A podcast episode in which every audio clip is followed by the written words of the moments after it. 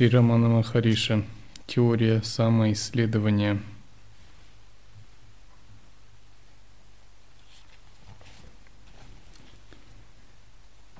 Наставление Шираманы вы можете использовать как настоящий учебник христоматию.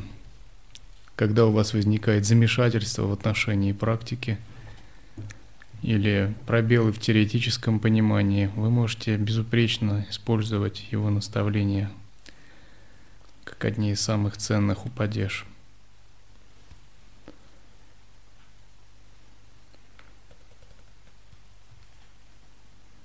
Наставления Шираманы были основаны на текстах, таких как Йога Васиштха, Трипура Рахаси Дататрии. Ну, разумеется, на личном опыте пробуждения.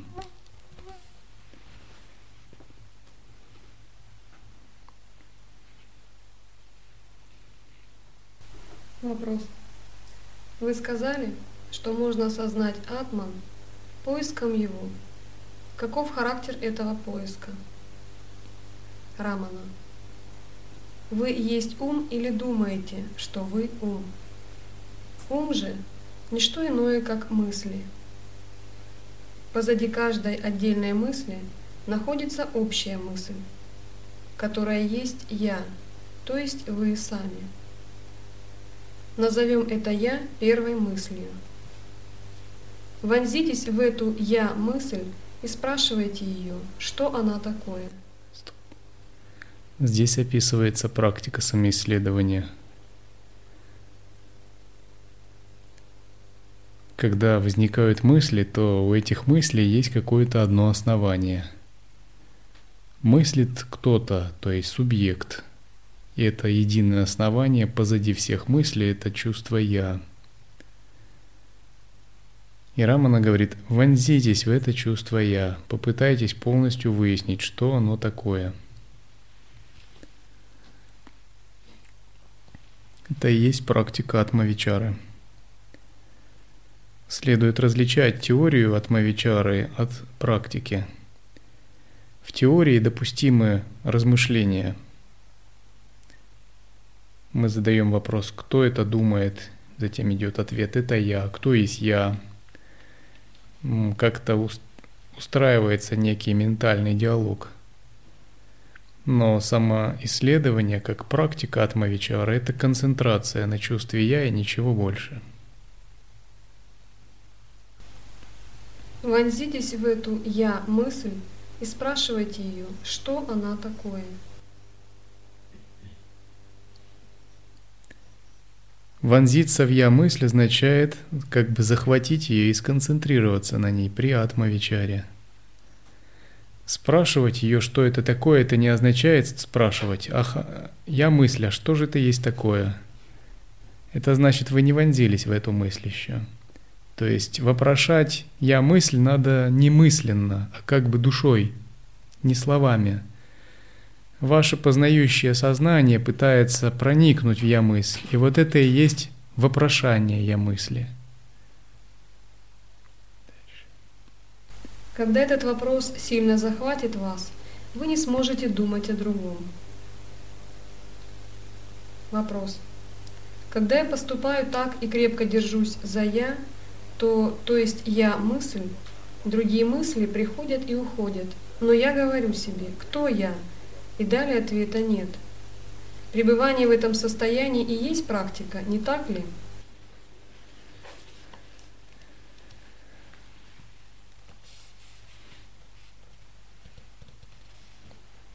Существует пятичленная формула, основополагающий метод достижения. Наверное, все знают ее, да? Кроме монахов – Знает кто-либо еще пятичленную формулу? Пятеричную формулу? описанную в сиянии.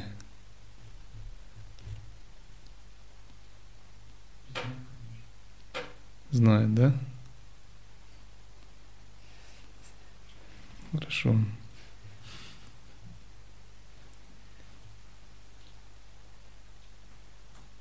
И первой частью этой формулы является принцип «все сводить к уму». И здесь объясняется вот эта первая часть. Мир показывается уму. Ум показывается пустоте. Пустота показывается ясному свету. Ясный свет показывается недвойственности. Недвойственность показывается блаженству.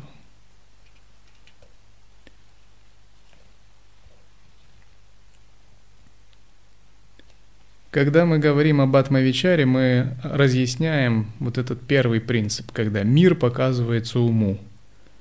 Мы отворачиваем ум в чувство «я» и пытаемся, исследуя чувство «я», раскрыть природу ума.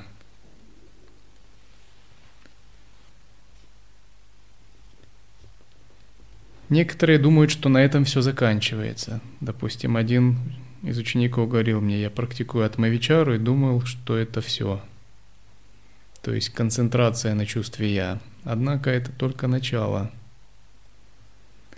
В результате концентрации «я» на чувств... и концентрации на чувстве «я» и самоисследования вы не должны останавливаться просто на неком участке сознания, чувства «я» и держать его.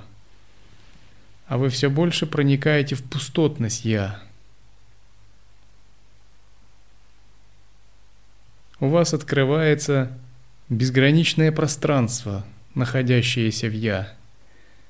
И вы потом даже отставляете вот это чувство «я» и все больше обращаете внимание на это безграничное пространство.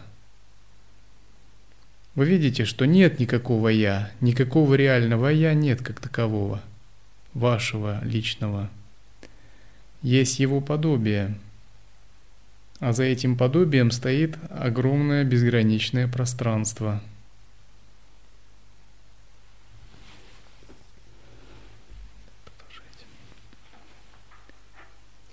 Махариши. Нет, это распространенная ошибка.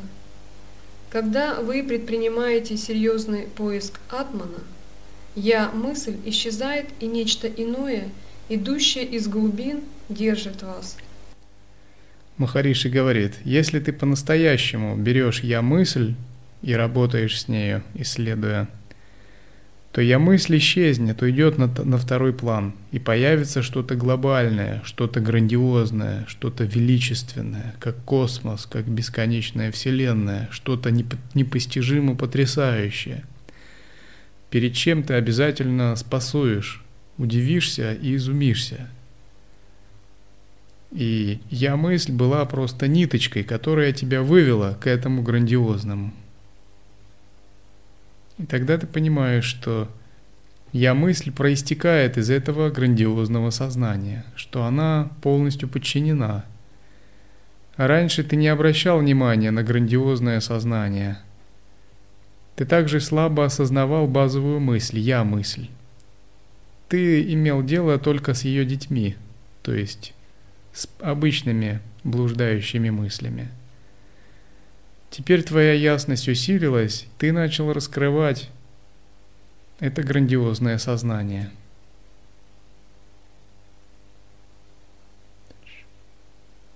Это уже не я, которое начало поиск. Вопрос, что есть это иное? Рамана.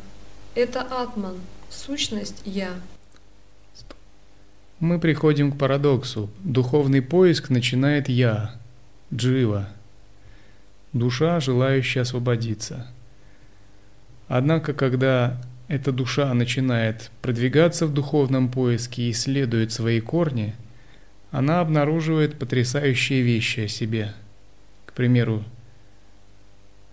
что она не душа, что ее как таковой самой по себе нет – это не значит, что все отрицается. Как энергия душа есть, и она имеет свои функции. Но имеется в виду, что Сама по себе душа не имеет собственного бытия. Она часть чего-то глобального, она просто принадлежность к чему-то более великому. Так же, допустим, как палец решает узнать, кто же он такой в самом деле. Он начинает исследовать свой корень и видит, что он часть чего-то глобального, кисти. Он начинает исследовать дальше, видит плечо и все тело. Внезапно он осознает свою огромную природу, и что то, что он думал о себе, как маленький участок кожи, это совсем неверное представление. Таким же образом, двигаясь самоисследованием и шаг за шагом, обнаруживаем, что то старое «я», которое начинало поиск, исчезает по, по мере исследования. И то глобальное сознание все больше проявляется.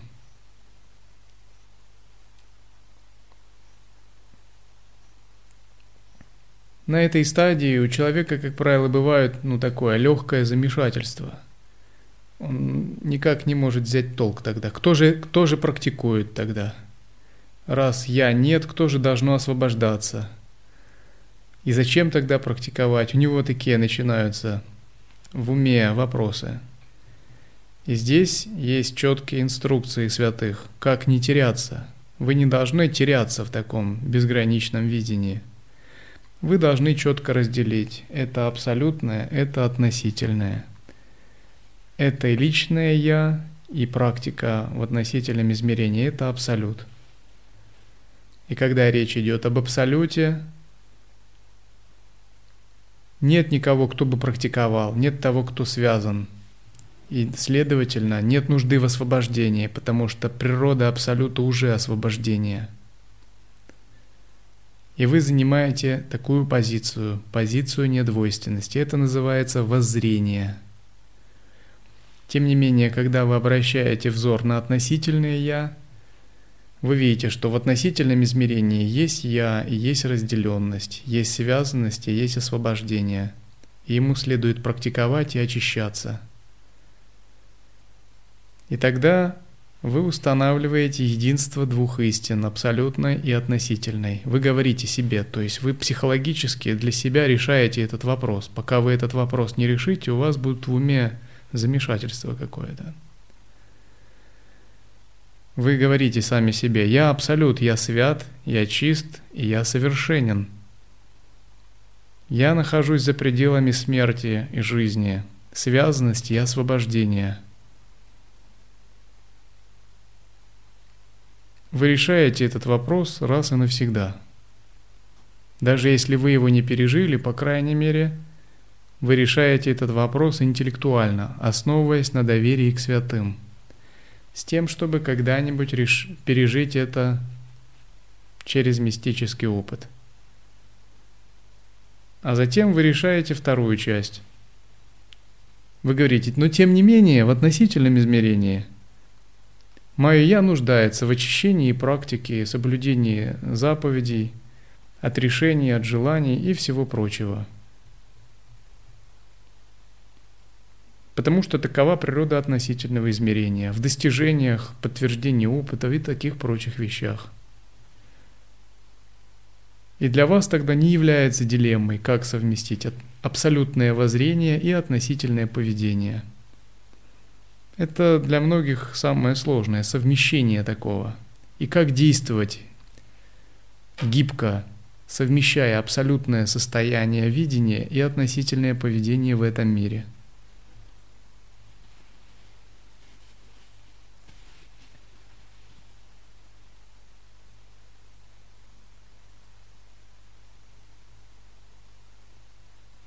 Поэтому говорят, что мы не сходим с помощью воззрения и восходим с помощью поведения.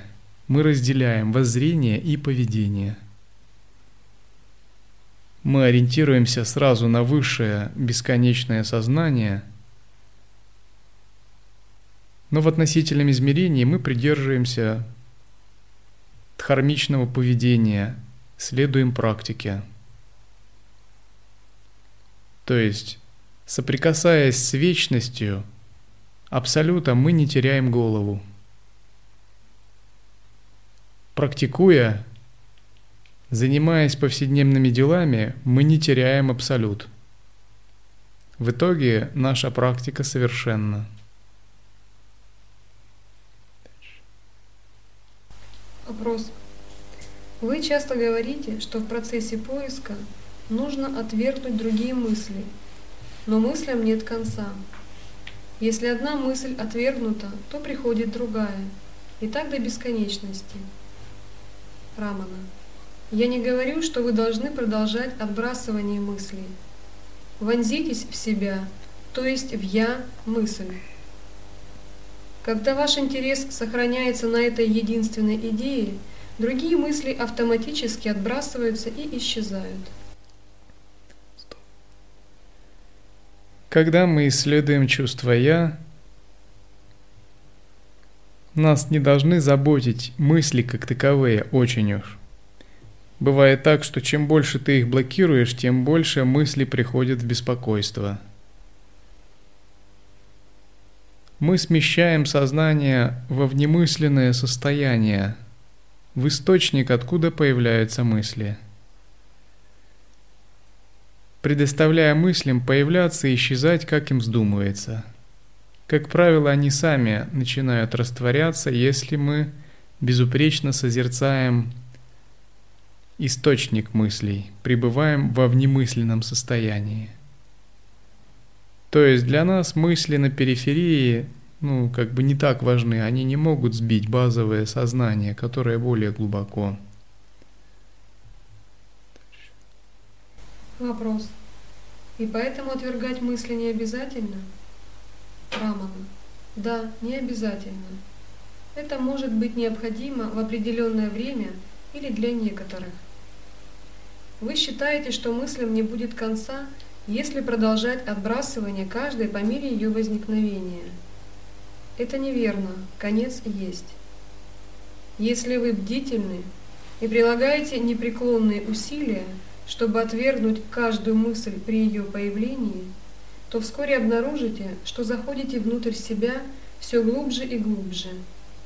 На этом уровне уже нет необходимости делать усилия для отбрасывания мыслей. Тогда возможно пребывать без усилия и напряжения? Рамана, не только. Для вас становится невозможным прилагать усилия, выходящие за определенные рамки –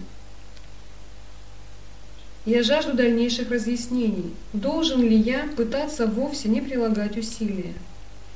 Рамана, сейчас вам не обойтись без усилия. Однако, когда вы пойдете глубже, то уже не сможете предпринять какое-либо усилие. Стоп. Это не означает, что вы вообще не можете предпринимать никакое усилие. В относительном смысле вы можете прилагать те же усилия, что и раньше – это означает, что вы не сможете предпринять никакое усилие, направленное на абсолют, потому что вы подходите к такой точке, где вы исчезаете, тот, кто прилагает усилия. Это как соляная кукла, которая подходит к океану. Она могла прилагать усилия для того, чтобы дойти до океана, но когда она вступает в него, уже это не ее дело, а дело океана ее растворять. Таким же образом вы прилагаете усилия, чтобы добраться до безграничного сознания. Когда же вы до него добрались и вы переживаете истинную бхаву, дальше уже не ваше дело. Эта истинная бхава сама растворяет цепляние за «я». Ваша задача просто пребывать в безусильности и распахнутости, в самоотдаче –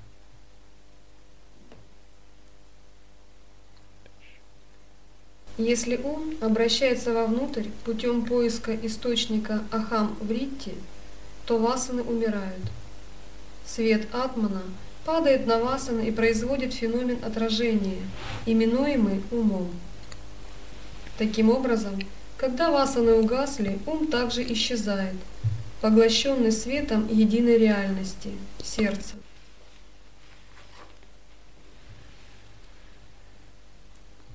Итак, когда ум обращен благодаря практике созерцания, и открывает это святое пространство. Святое пространство начинает посылать свет. Этот свет, падая на вас, она искореняет их. Как это происходит? Ну, допустим, есть васана гнева, и она не искоренена, но вы мастер созерцания. И тогда пхава, которая возникает благодаря созерцанию, существует непрерывно, день и ночь. И вот момент, когда вас провоцировали на гнев, ну попались вы. И гнев начинает выходить по, по старой привычке – но одновременно вы все-таки пребываете в пхаве святого пространства. И в момент возникновения гнева, поднятия его из Муладхары, пхава входит и в него, поскольку она тоньше, гораздо тоньше. Она проникает внутрь гнева, как агент какой-то, шпион, и проводит подрывную деятельность свою. Она полностью нейтрализует гнев, она пускает в гневе корни, распространяется – обнаруживает его пустотную природу, совершенную природу, чистую природу, святую природу. И из гнева начинает лепить божества, цветы, чистые земли или гневные божества. И внезапно, когда это произошло, гнев нейтрализуется. Он не направлен ни на что, ни на кого. И он вообще исчезает. Есть только энергия и та же Пхава. Пхава победила – и вы видите, что есть только святость, чистота и совершенство, и гнев полностью нейтрализован и исчез. Когда такое произошло, говорят, вы самоосвободили. Одна монахиня в ретрите писала, что она переживала состояние гнева. Но благодаря наставлениям она синтегрировалась с гневом и пережила его, пережила его просто как святое пространство, подобное гневному божеству.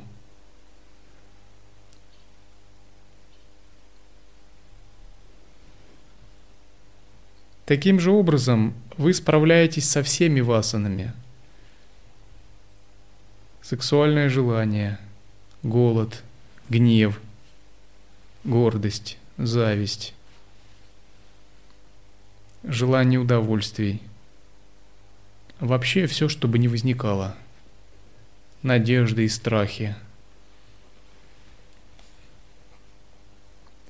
И когда это происходит постоянно, ваши привычные васаны исчезают. Васаны угасают. И ум, состоящий из васан, тоже постепенно исчезает, поглощенный светом единого, единой реальности сердца. Ум исчезает, значит ум становится чистым, эго начинает представлять из себя шутха сатва сварупа, очищенную форму ложного эго. То есть ложное эго перестает быть вашей какой-то доминирующей, доминантой, чем-то главным. Оно становится подчиненным, функциональным, как роль какая-то. Вы уже не зависите ни от каких побуждений ложного эго – вы можете себя проявить так или иначе в зависимости от надобности. Дать команду быть таким, дать команду быть другим. Кто дает команду? Команду дает исконное сознание. То есть теперь вы уже полностью усмирили свой ум, и вы отождествлены с тем, кто дает команду, с истинным «Я».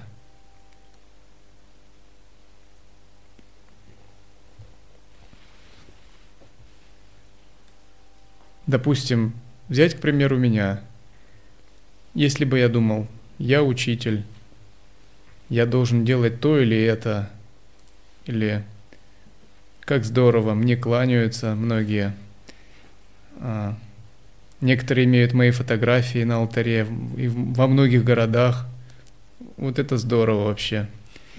А, или что-нибудь в этом роде. Или нам надо побольше разных богатств накопить, то все это было бы мысли совершенно полностью иллюзорные. И тот, кто имеет такие мысли, он даже не имеет никакого, никакого представления о природе реальности. Или я бы думал, мне нужно то сделать, так самовыразиться, хорошо читать лекции, э, хорошо так самовыражаться, так. Но на самом деле не существует ничего такого вообще. Это тело полностью функционально, то есть в нем нет никакого желания, никакого самовыражения – Оно получает команду от истинного «Я». Оно даже никак эти команды не интерпретирует, не оценивает. Оно думает, как лучше это сделать, и все. Это тело просто подчинено, полностью подчинено, абсолютно подчинено свету высшего Я. Оно просто думает, как лучше сделать то или иное. Оно знает, что вся слава принадлежит высшему Я. Все богатства ему уже принадлежат. Тело это тоже принадлежит, как и тела других. Все принадлежит этому высшему Я. Все интеллектуальные знания и творческие способности тоже. Поэтому оно само никогда не пользуется ни плодами, не имеет ни желания ими пользоваться. Оно является просто передающим звеном, как почтальон передает послание куда-либо. Тело, ум и эго видит свою функцию просто быть хорошим передатчиком между этим ясным светом. Это состояние действий и жизни в безэговости. Поэтому, когда говорится «я», это такая условность просто. Никакого «я» на самом деле нет. Это как в кукольном театре персонаж, который одевается на руку и играет разные роли. Один персонаж или другой – а на самом деле они на руках одного и того же кукольника. Поэтому гуру, к примеру, воспринимает себя просто как персонаж одного и того же кукольника. Учеников он воспринимает как персонаж такой же, того же самого кукольника. И просто э, в этом теле он играет роль обучающего кукольника. А в, этом, в этих телах играют роль обучаемых, поскольку они нуждаются в этом но и в тех и других телах блистает свет единой реальности. И тот, кто его открыл, разумеется, он не пребывает в двойственности и никогда этим не обманывается. А потому не возникает каких-либо ни, ни взаимоотношений, ни оценок, ни цепляний. Поскольку с самого начала изначально все чисто, пустотно и совершенно, и абсолютно. Но те, кто являются обучаемыми, они это не всегда понимают. Они не видят этого главного кукольника. Считают себя отдельными куклами.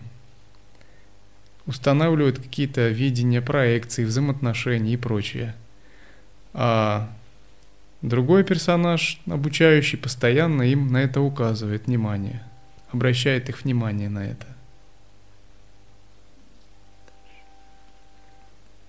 Это итог и сущность всего, что стремящемуся к истине необходимо знать. Категорическое требование к нему – вести ревностный и однонаправленный поиск источника Ахам Вритти. В связи с этим говорят, что когда э, в Шри Раманашраме преданные Раманы пели гимн, посвященный Шри Рамане, Рамана присоединялся к ним – кто-то может подумать, вот это здорово, сам себе киртаны поет. Но если человек пребывает в невежестве, он мог так подумать. Но Рамана как-то говорил по этому поводу. Вы что думаете, вот это Рамана, вот это тело или ум? Я пою баджаны Рамане безграничному пространству сознания.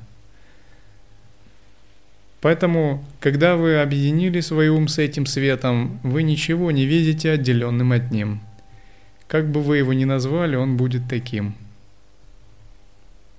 И тело, и ум, они выражают всегда преданность и восхищение этим безграничным сознанием. Это безграничное сознание, оно единое на всех. Хоть в относительном измерении есть разница между старшими и младшими, учениками и учителями – Матаджи и Прабху. Когда речь идет об абсолютном измерении, оно всегда воспринимается недвойственным.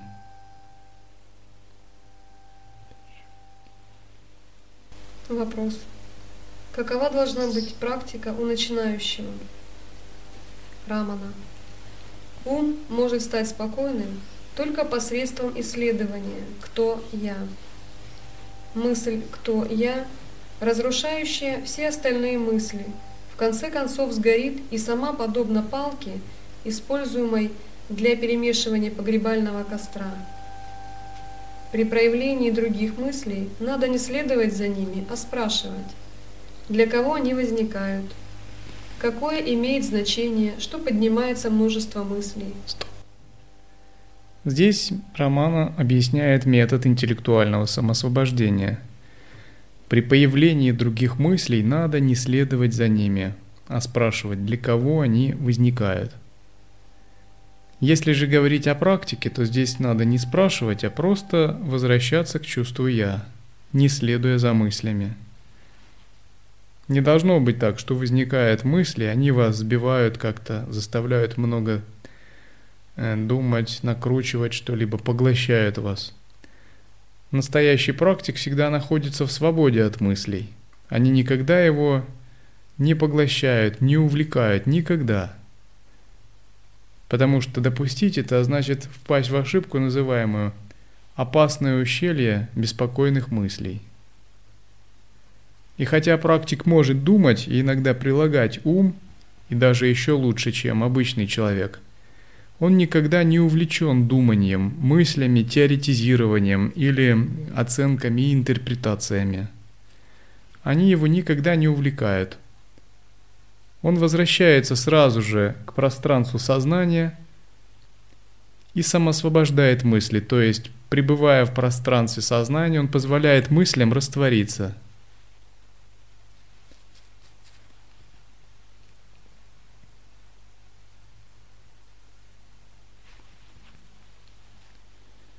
До определенной степени вы это понимаете.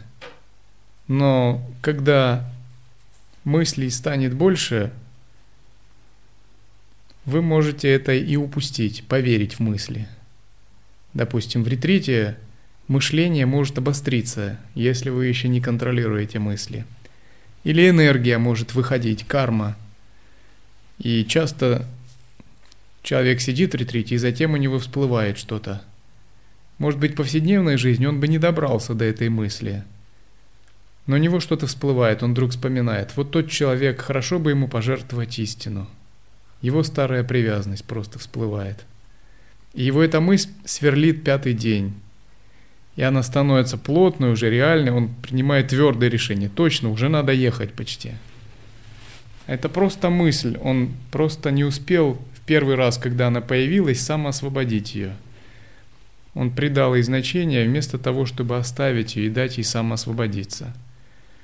Или всплывает энергия, которая поднимается – и она вызывает какие-нибудь мысли. Энергия, двигающаяся в каналах, обязательно порождает мысли. Мысли – это следствие энергии. Кто-то думает, что он мыслит по причине ситуации каких-либо. Нет. Он мыслит только потому, что энергия генерируется из каналов.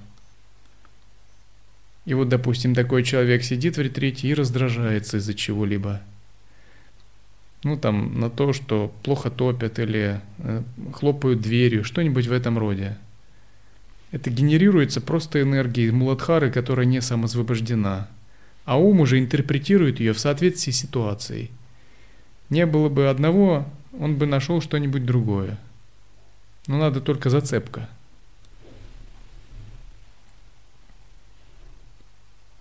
Но если этот практик опытный, он всегда с самого начала поворачивает сознание, спрашивая, кто это думает. Концентрируется на чувство «я», входит в безграничное пространство осознавания, а за мыслями не следует, а их отпускает. Тогда они тают, как снежинки, которые падают в океан. Его нельзя ни чем-то не увлечь интеллектуально, ни изумить, ни смутить, не заставить как-то отпустить, увлечься свой ум. Он никогда не дает своему увлечься. не только формами или образами, но также и концепциями.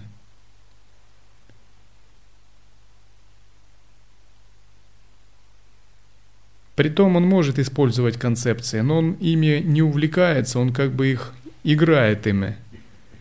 Концепции полностью подчинены его базовому сознанию.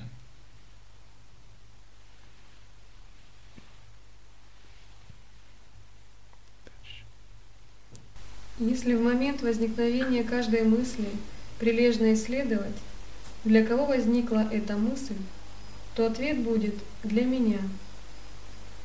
Если же после этого спросить «кто я?», то ум возвращается к своему источнику, и возникшая мысль успокаивается. Это можно сравнить вот с чем. Допустим, вам снится сон. Ну и вы во сне, как обычный человек, заходите куда-либо в какое-то собрание людей. Эти собрания людей начинают вам задавать вопросы – или ставят вас в неудобное положение, или обвиняют вас в чем-либо, как будто вы что-то совершили. И вы начинаете думать лихорадочно, как вам оправдаться перед этими людьми, или как вам убежать. Сон разворачивается в неблагоприятную сторону для вас. Вы наравне с этими людьми в сновидении – вы их принимаете однозначно. Внезапно вы вспоминаете, это же сон, потом вы вспоминаете, я же должен созерцать. И распахиваете свой ум, делая его бесподобным безграничному небу. Тогда мгновенно у вас возникает чувство ахам брахмасме. Ситуация сновидения становится маленькой и смешной. Вы таких вселенных можете из своего состояния Ахам, Ахам Брахмасми выдуть миллиарды с людьми, с нами и прочими. И как только вы это осознаете, вся ситуация сна сразу же исчезает. Вам не надо было ни оправдываться, ни объяснять людям, ничего. Вам просто надо было войти в это состояние. Все мгновенно исчезло, освободилось. То же самое и с мышлением. Нет нужды развивать мысли, отвечать логически на мышление возникшее. Следует войти в источники и их освободить. Если и надо использовать мысль, то они могут использоваться, но они больше вас не привлекают специально. При повторении такой практики ум развивает силу пребывать в своем источнике. Хотя склонности к объектам чувств, накопленные в безначальном прошлом, возникают бесчисленные, подобно волнам океана, они все погибнут, как только медитация на истинной природе станет все более и более интенсивной. Склонности к объектам чувств погибнут, как только медитация на природе «я» станет интенсивной. Что погибнет – не сами чувства и не объекты чувств, а просто отождествление с ними. Когда вы смотрели на внешние объекты и начали терять, глядя на внешние объекты, собственное сознание.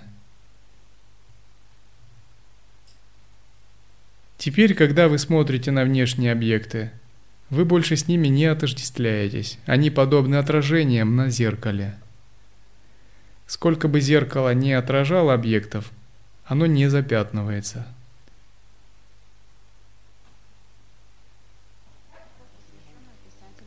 Не оставляя места сомнениям, возможно ли уничтожить все эти склонности? Не оставляя места сомнениям, возможно ли уничтожить все эти склонности и оставаться только как атман – следует неуклонно поддерживать внимание к «я». Когда вы переживаете склонности своего ума, у вас могут быть много сомнений. Этот мир кажется таким реальным, как его освободить? Даже если удается чуть-чуть держать ум под контролем, то праны реагируют. Говорится, не оставляй места сомнениям, не сомневайся. По сравнению с внешними объектами чувств – Атман потрясающий, безграничен. Говорится, следует неуклонно поддерживать внимание к «я». Просто неуклонно держись «я». При этом, если вы просто держитесь чувства «я» практикой осознавания, это дает обнаженное осознавание. Однако, если вы хотите взять под контроль праны и достичь настоящей устойчивости, ваша практика всегда будет сопровождаться пхавой. Пхава – это результат, то есть более глубокое переживание – Потому что просто обнаженное осознавание к «я», оно очень шатко, оно неустойчиво. Многие монахи говорили мне, что в поезде, когда едут, общаются с мирянами, у мирян такая сильная энергия и зацикленность на своих делах или желаниях, что они подпадают невольно под влияние, ничего не могут им противопоставить. Но неопытный монах может такое чувствовать. Он практикует осознавание, а осознавание очень тонкое, за ним нет такой шахти большой – Пока еще. А кто-нибудь в поезде, мирянин имеет большую шакти, благодаря фиксации на своих желаниях. И он не может сделать ему поа, убедить его в чем-либо, поскольку слишком заботится о, своей, о поддержании своей внимательности. Однако, если ваша внимательность развивается, ваша шакти будет гораздо более глубокой и мудрой. Потому что у вас будет пхава, Если вы переживаете пхаву, то все ваши васаны будут растворяться благодаря правильной практике. Что означает пхава?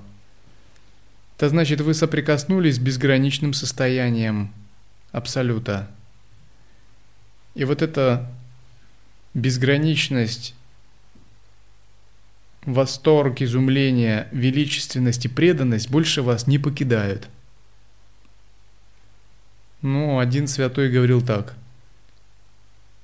Я пребываю постоянно в благоговейном восторге перед Абсолютом, благодаря правильному созерцанию.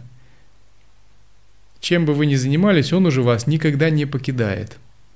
Но если вы правильно созерцаете, вы чувствуете Абсолют, вы видите его, вы видите его как свою руку – и когда его видишь постоянно, как не испытывать этот благоговейный восторг?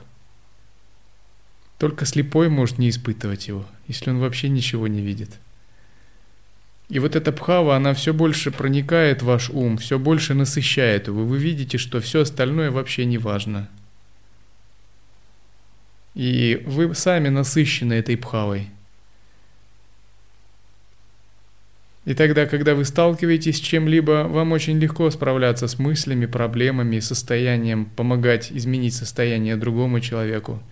Вы просто передаете ему свое состояние. Этого достаточно. Вы видите, что все его заботы, мысли и проблемы не имеют какой-то большой, большого значения – они просто следствие того, что он не осознает вот этого безграничного состояния, что у него просто нет пхавы.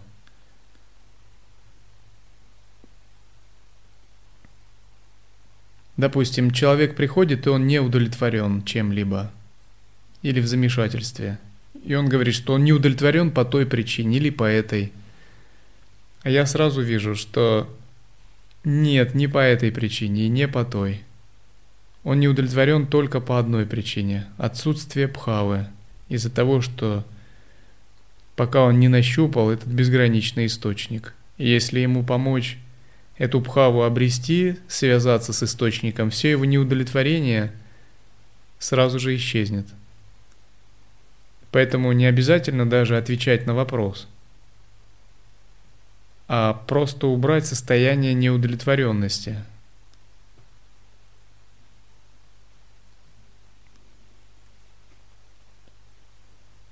Примерно вот так. Когда какой-либо из посторонних людей, или из мирян, или из учеников общается со мной, я просто смотрю и думаю, странно, он не находится в экстазе еще. Как странно. Надо это дело поправить. И все. не находится в этом самом запредельном благоговейном состоянии. А все, что говорит, это дело вторичное, это вообще не важно. Надо это просто дело поправить. Как только вы поправляете это, мгновенно все проблемы сами решаются.